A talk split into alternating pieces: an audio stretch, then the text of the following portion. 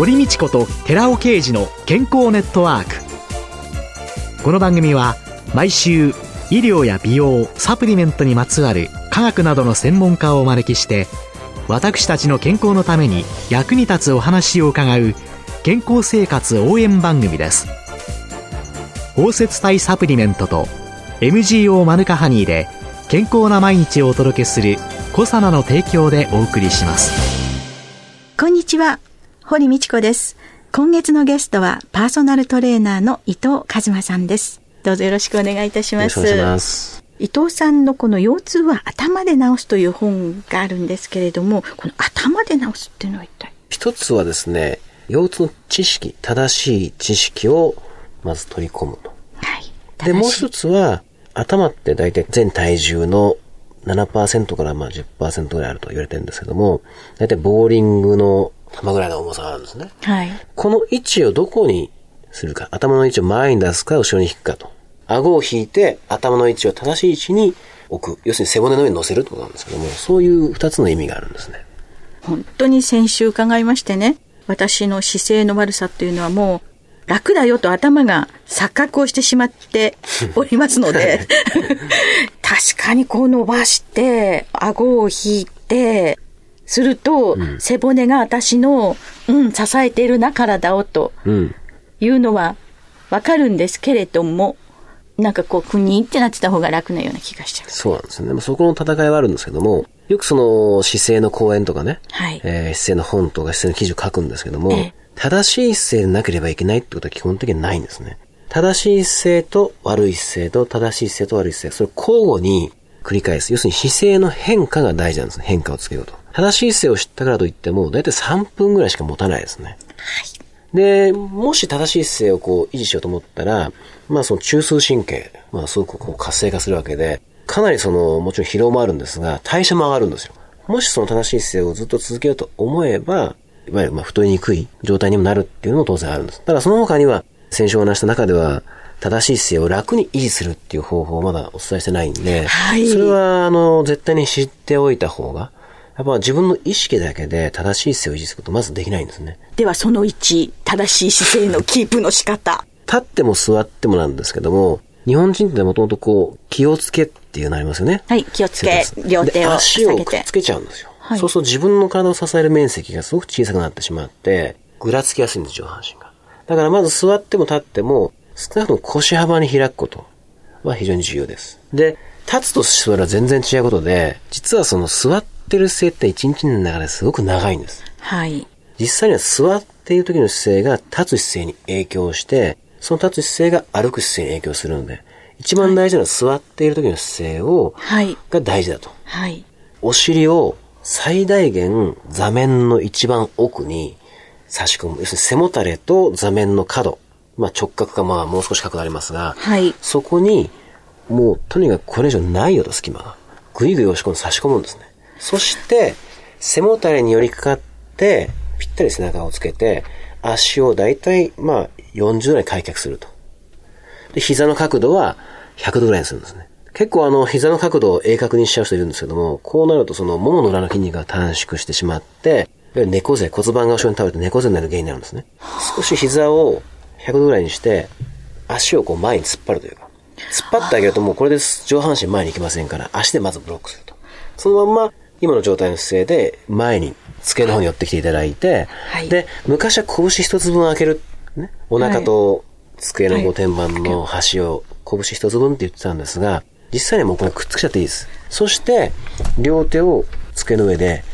肘から先、前腕と言いますが、肘から先をこう前に置くと、はい、そうするとまず足で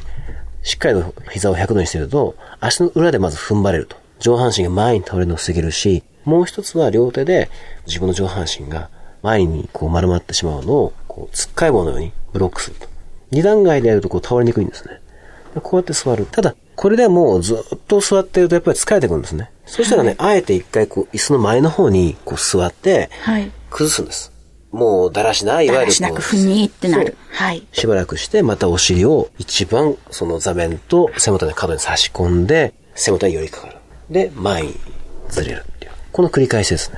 背もたれに密着してるかしてないかが腰痛になるかならないか、もしくは肩こりや首のこりを患うか患わないかのその分かれ道になるんですね。どれだけ生涯で背もたれと仲良く付き合うかってことなんです、うん、考えたら背もたれって本当に使ったことないですね。パソコンがこれだけ普及してますから、うん、一日ほとんど座って作業してると、うん、椅子との付き合い方っていうのはそれぞれが本当はもっともっと深く知らなきゃいけないと。椅子に座ったから正しく座れるかっていうと、そもそもお尻の大きさって左右違うんですね。利き尻と軸尻ってのがあって、普段体重をかけている足の方のお尻って大きいんです。大臀筋っていうのが発達して。そうすると大きいお尻と小さいお尻があった時に、座ったら小さい方に自然に骨盤が傾くんですね。はい。だから傾いてる方の、低くなってる方の骨盤を上げるために人間は足を組むんですけども、足を組んでるのに意味があるわけですね。月水金は左足組んで、噛むほどは右足を組むなんてまずないんです。生涯右足を組む人は右足を組むし、それは骨盤が下がってる、要するにお尻が片方小さいから、足を組んでるんですけども、よく椅子のメーカーとね、方々と話をすることあるんですけども、はい、皆さんが一生懸命作ってる椅子、これもちろんそれぞれに意味があるし、価値はあるんだし、効果はあるんだけども、座る人間の体が歪んでるっていうことを前提に置いてもらえませんかっていうんですね。だから座るってことは実はすごく奥深いし、椅子とどう付き合っていくかっていうとも非常に深いことで、ここにやっぱり理解がないと、腰痛とおさらばするっていうのは結構難しいんです。で、今、座る話しましたけど、立っている時に、じゃあ今度正しく立つっていう。同じように足は腰幅に開いて、つま先を15度、15度、合わせて30度に開くんです。はい、つま先を内側に、内股にしちゃうと、さっきおっしゃったように骨盤がこう前に入ってくる。はい、ハイヒールなんか履くと必ずこう内股になってくるんですけども、つま先を開くほどに骨盤は後ろに倒れて、いわゆる猫背姿勢になるんですね。15、15はちょうど、いわゆる一番医学的にいいと言わされてるんですけども、まず腰幅に開いて立つこと。そしてお尻を締め立つんです。これすごく重要なポイントで、普通に立ってると人間こう前傾していくんですね。はい。っていうのは目が前にあって、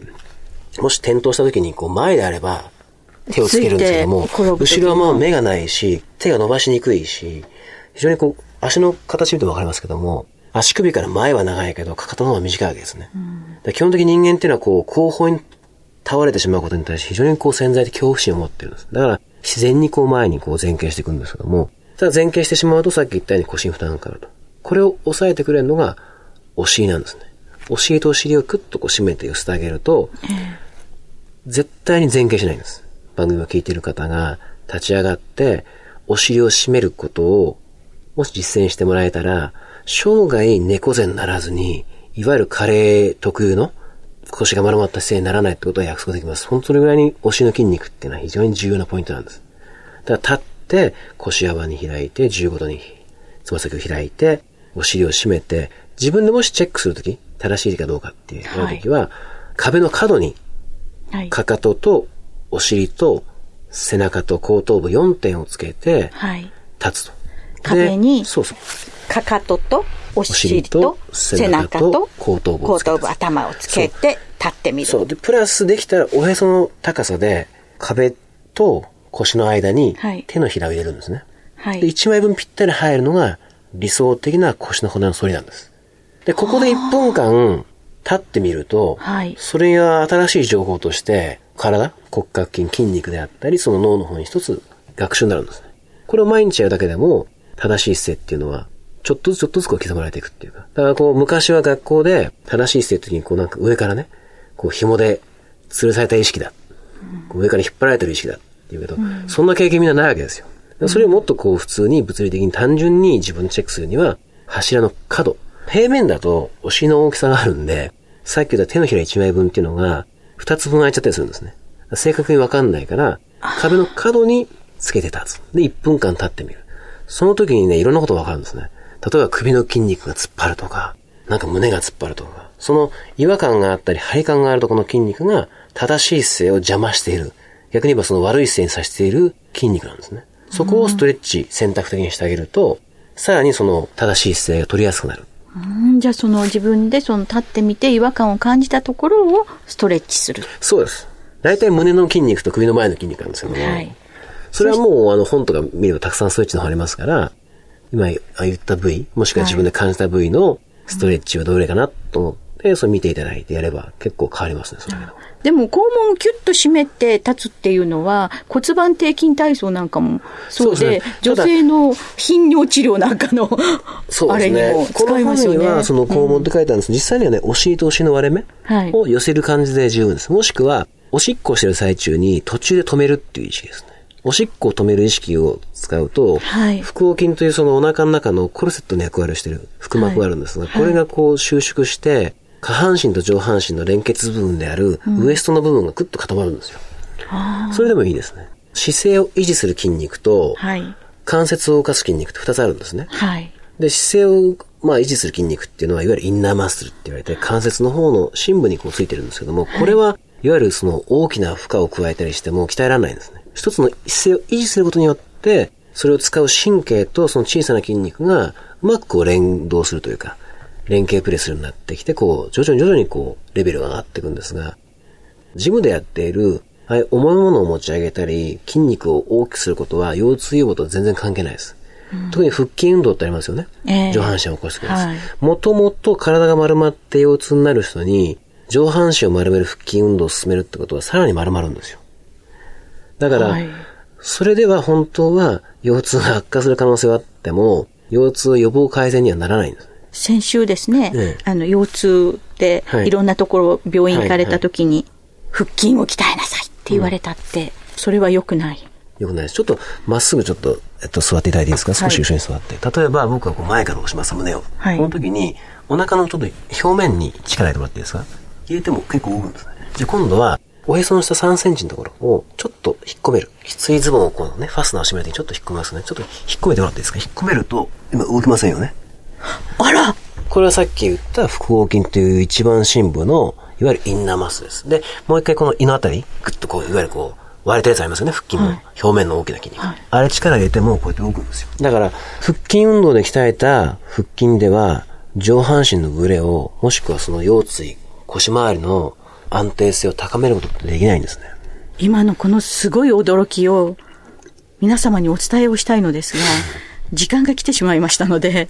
来週ここからお伝えをしたいと思います、はい、今週のゲストはパーソナルトレーナーの伊藤和馬さんでした。来週もよろしくお願いいたします。お願いします。続いて寺尾啓二の研究者コラムのコーナーです。お話は小佐奈社長の寺尾啓二さんです。こんにちは、寺尾啓二です。先週はアルファシクデキストリンとそれから抗菌物質の MGO の入っているマヌカハニーですけども、その2つを組み合わせたサイクロパワーっていうものが抗菌力が増殖されて病原菌でありますカタラーリスとか蚊の連鎖球菌に対して有効であるということをお話ししましたけども、今週はピロリ菌についてその効果についてお話ししたいと思います。よく耳にすると思いますけども、これは胃の中に存在している菌ですね。正式にはヘリコバクターピロリっていう菌ですけども、通常胃の中って胃酸が存在してますので、胃酸って非常に強酸性ですからそこに存在するような細菌っていうのはないでしょうと、それが一般的に言われてきたところなんですけども、実はピロリ菌っていうのはウレアーゼっていう酵素を自分で作り出すんですね。そうすると胃粘液に含まれてます尿素を分解しましてアンモニアを作るんですよね。つまりピロリ菌は自分からアンモニアを作り出すことができるわけです。で、アンモニアを作る。そうすると胃酸とアンモニアで中和してしまって酸性度を下げることができる。で、それで自分で胃の中に定着できるというようなもので。で、この菌は広く一般の人も感染しているケースが多いんですけども、感染しているだけで胃炎を患う程度だったらいいんですけども、それから胃潰瘍であるとか十二指腸潰瘍というところに進展し、最終的には胃がんの発生につながることもあるということで、非常に危険な菌でもあると。で、このピロリ菌に対していろいろと調べていきますと、マヌカハニーを摂取するとピロリ菌が退治できたっていうケースっていうのは何度も報告されてるんですけども、パーフェクトではなかったんですよね。これは3種混合の抗生物質を飲んで治療するっていう手法がありますけども、それと比較してじゃあマヌカハニーを摂取すれば有効かっていうと、有効な人もいて、そうでもない人もいると。つまり、医療として、治療として考えるのではなくて、予防であったり、場合によってはピロリ菌に対して効果を示すという程度ですけども、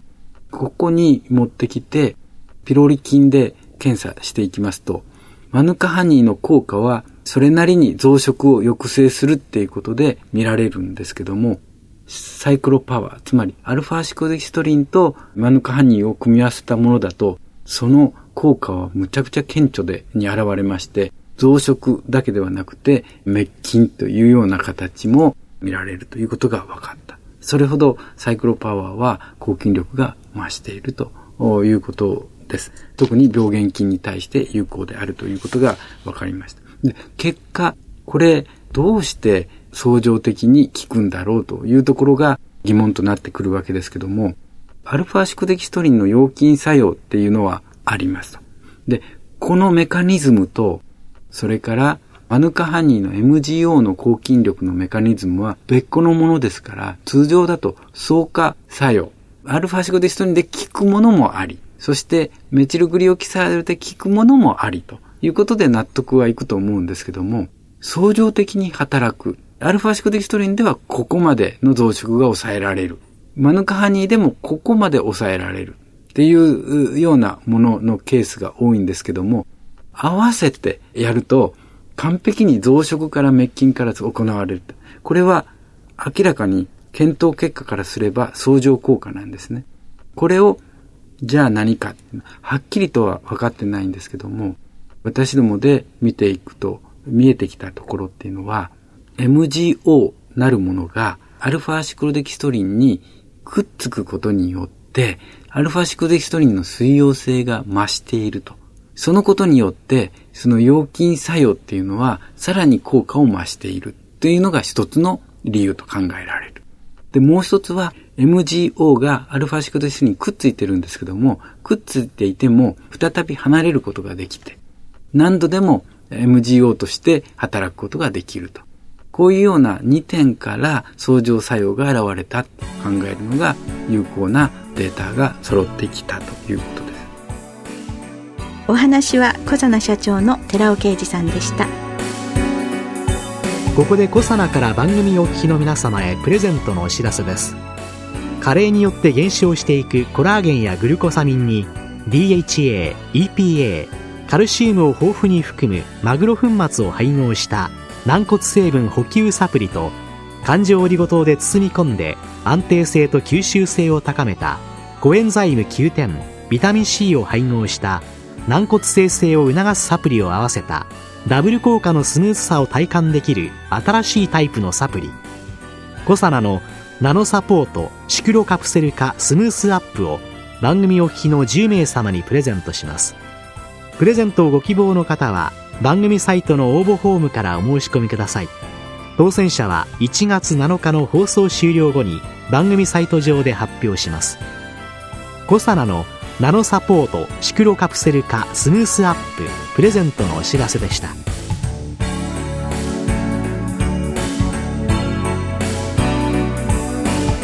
堀道子と寺尾啓二の健康ネットワーク。この番組は包摂体サプリメントとMGO マヌカハニーで健康な毎日をお届けするコサナの提供でお送りしました。